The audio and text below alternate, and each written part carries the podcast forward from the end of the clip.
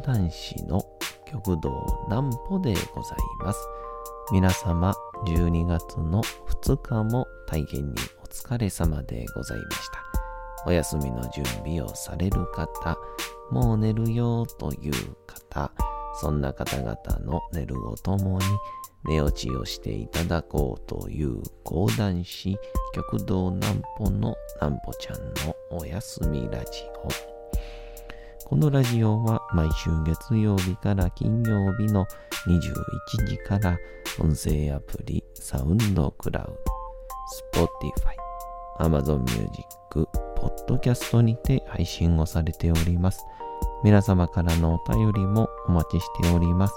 お便りは極道南歩公式ホームページのおやすみラジオ特設ページから送ることができます。内容は何でも結構です。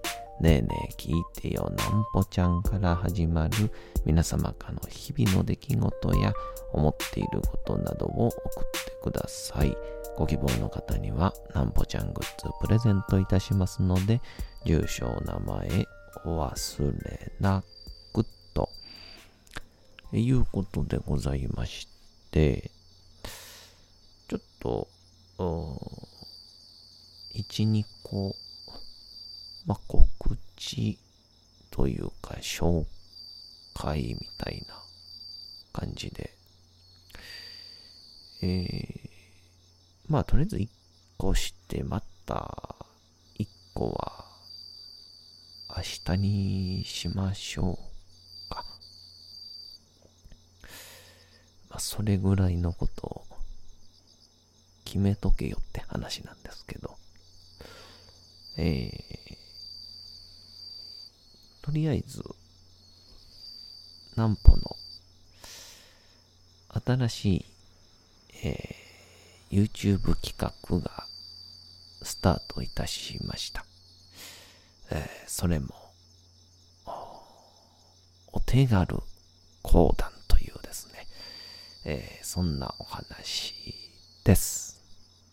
なんぽちゃんの明日は何の日？さて、明日が12月の3日でございます。もうあのー、多分12月入ったらもう一瞬なんでしょうさっさ何の日でございましょうか？カレンダーの日。1872年にそれまでの退院歴に代わり太陽暦が採用されたことに伴い、明治5年12月2日の翌日は、明治6年1月1日にすることとなりました。そのため、明治5年12月3日が、明治6年1月1日に繰り上げられたことにちなんで全国うちわセンスカレンダー協議会全国カレンダー出版協同組合連合会が合同で記念日を制定しております。日本はこの太陽暦への改暦によって太陽暦、グレゴリオ暦を採用している多くの諸外国と外国上の足並みを揃えられるようになりましたと。あのー、こう日付がこの日に変わったっていうのは結構、なんて言うんだろう。舞台であったり、落語でもあったりとか、あの、志の輔師匠の、名前なんだっ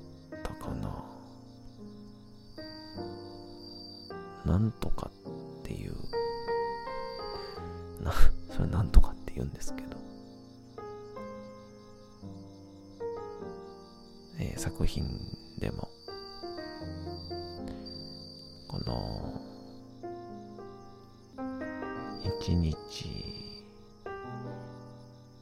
の変化だけで全てが変わってしまったっていう。その題材のネタやってはりましたけどもね。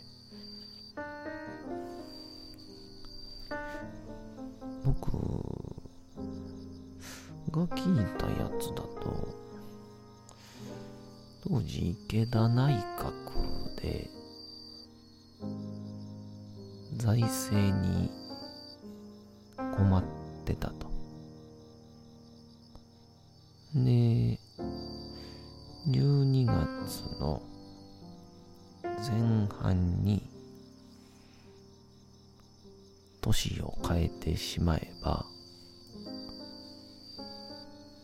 12月の給料を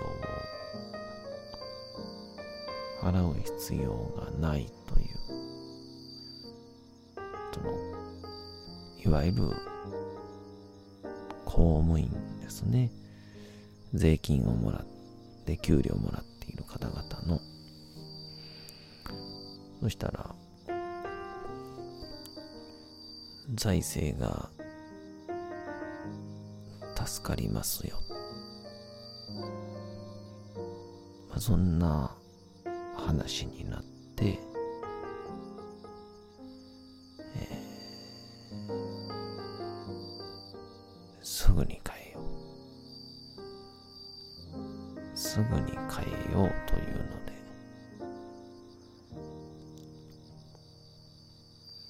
話がまとまったらしいんですけど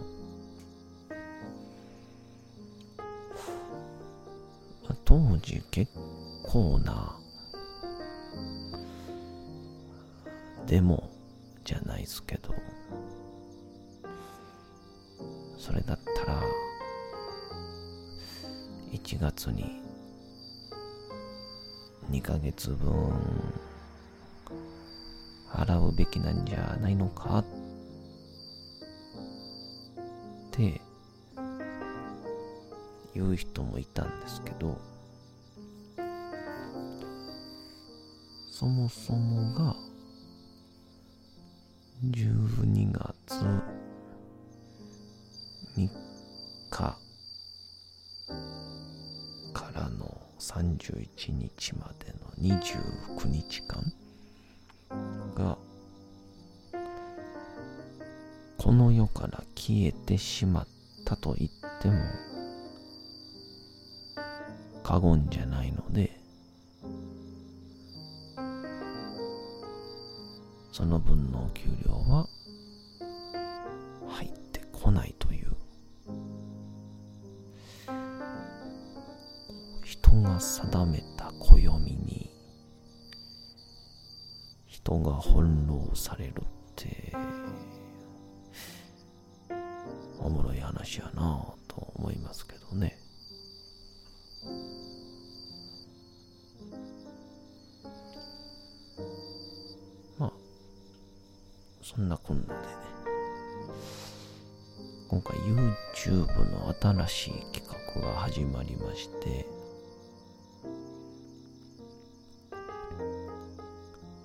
手軽講談という、あの、特に現代の人、どんどん忙しくなってますか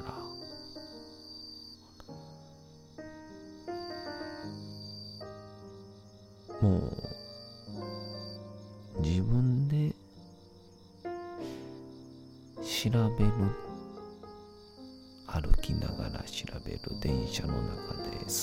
調べる。っていうのもめんどくさいもしくは節約したい時代なんでしょうね今は。なので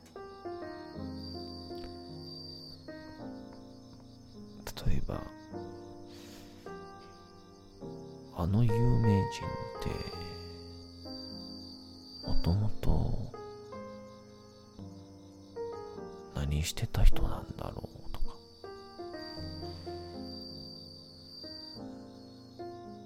なんであの人ってあんな有名になったんだろうとか。なんかそういうふうな実は知ってました？みたいな。そんな風な、まあ、現状は著名人たちのいろんな人生をだいたい3分からロングバージョンでは20分から30分もので生涯を追っていくという。そんな風な内容になっております。でこんなの僕の一人の力では、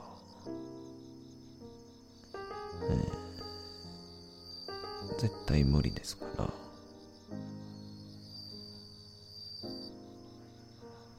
僕が東京で、大変お世話になっておりました。作家さんと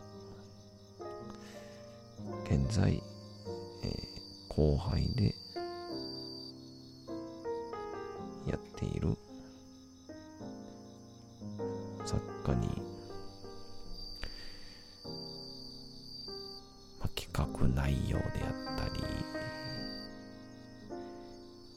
編集。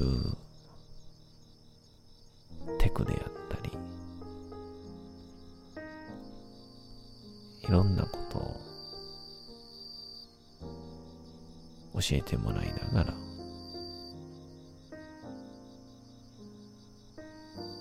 今も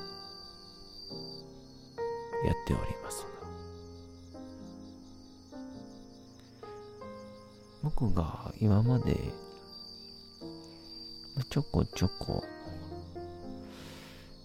こんなのどうかなとかあんなのどうかなってアップしてたやつがですね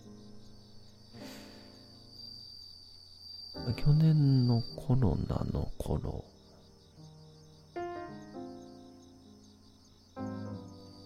ですから。去年の5月とかにチャンネルを作りましたのでまあ言うて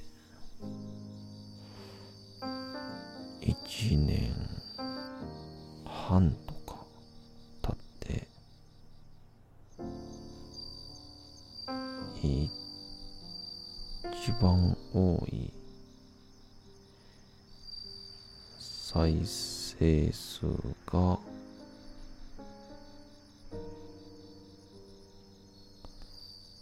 確か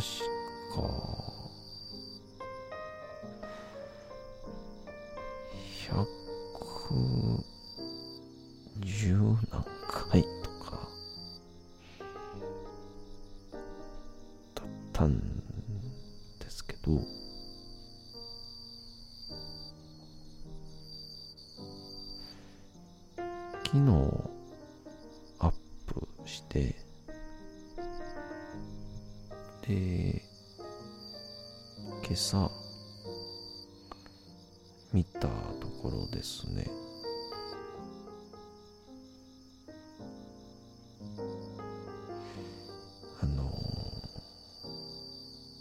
すでに162回っていう私のチャンネル史上第1位になるっていう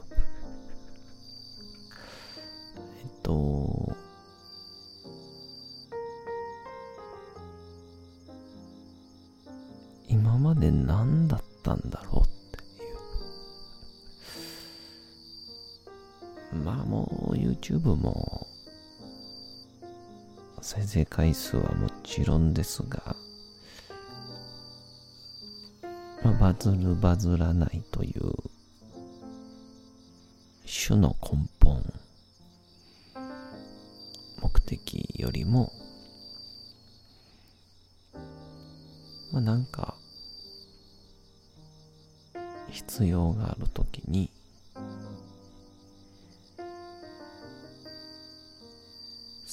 ルとして見せるとかそういうような使い方を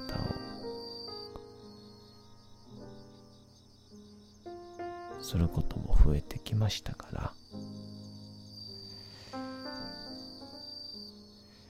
えー、どうぞどうぞこれからはあの動画を見ながらちのお父さんのおじいちゃんの一代記物語を作ってほしいなとか。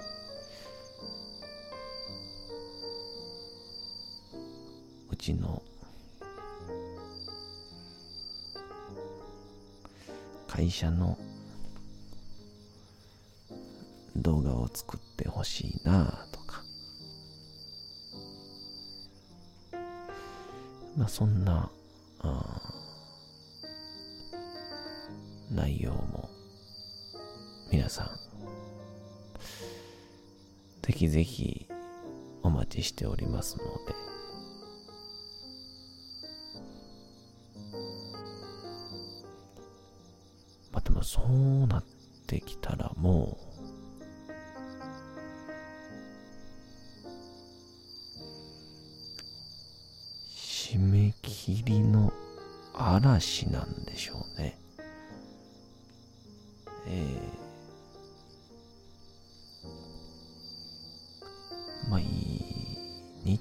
ソコンに向かって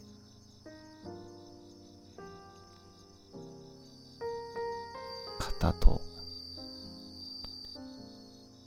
肩甲骨が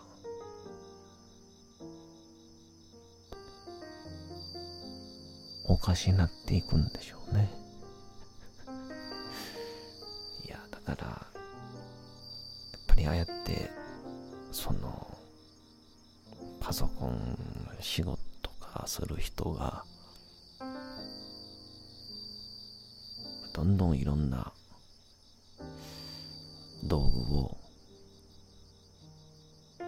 買い揃えていく理由がかすかにわかるとともに今後僕もわかるのかもしれませんけどもね。えー、どうぞどうぞ YouTube もご覧いただきたいですし、えー、皆さんからのご依頼もお待ちしております。今日は綺麗にまとまったかな？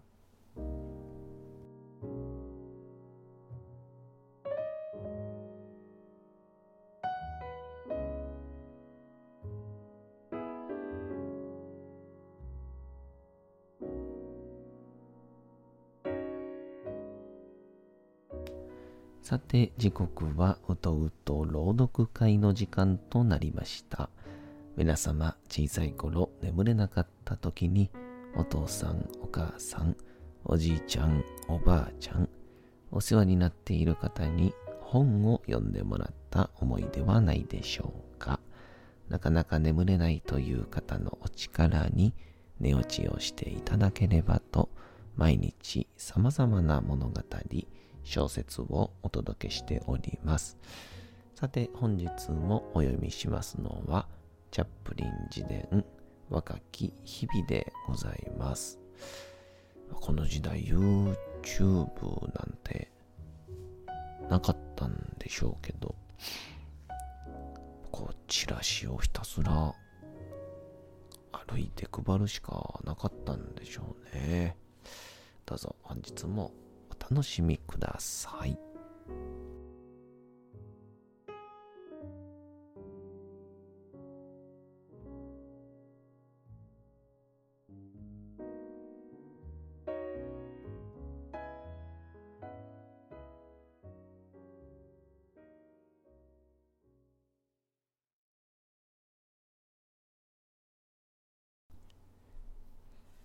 チャップリン自伝若き日々。おじさんは私をキッチンに連れて行きランプを食器棚に置いた。そのその棚の下にはドアがあるべきところにカーテンがかかっていたおいギルバート出てこい。おじさんはそう言ってカーテンを横に引いた。そこから這い出してきたのは、半分のサイズの人間だった。足はなく、金髪の生えたぺちゃんこで大きな頭を持ち、顔色は気味が悪いほど青白く、鼻は落ち、くぼみ。口は大きく、筋肉が力強く盛り上がった肩をしている。フランネルの下着を身につけてはいるが、ブドンの足は太もものところで切り落とされている。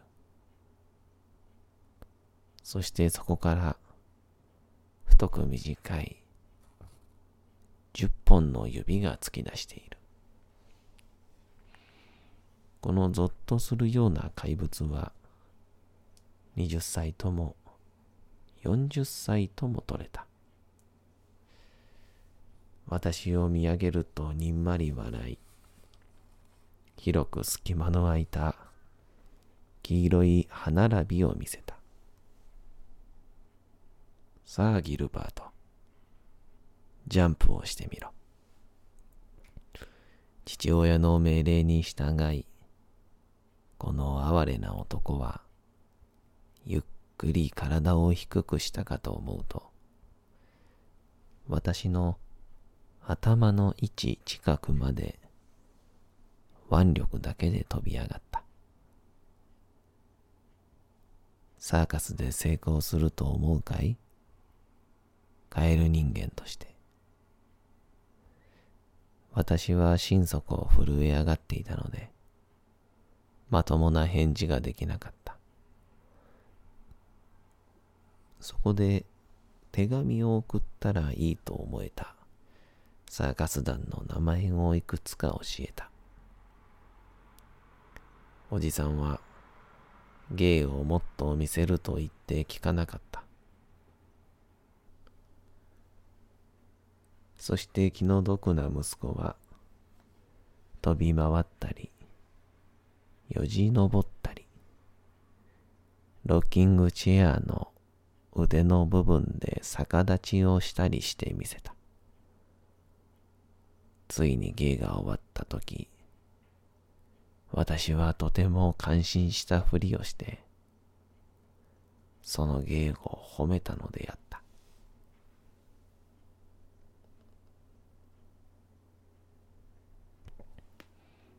さて、本日もお送りしてきました、なんぽちゃんのおやすみラジオ。というわけでございまして、12月の2日も大変にお疲れ様でございました。明日も皆さん、街のどこかでともどもに頑張って、夜にまたお会いをいたしましょう。なんぽちゃんのおやすみラジオでございました。それでは皆さんおやすみなさい。すやすやすやーん。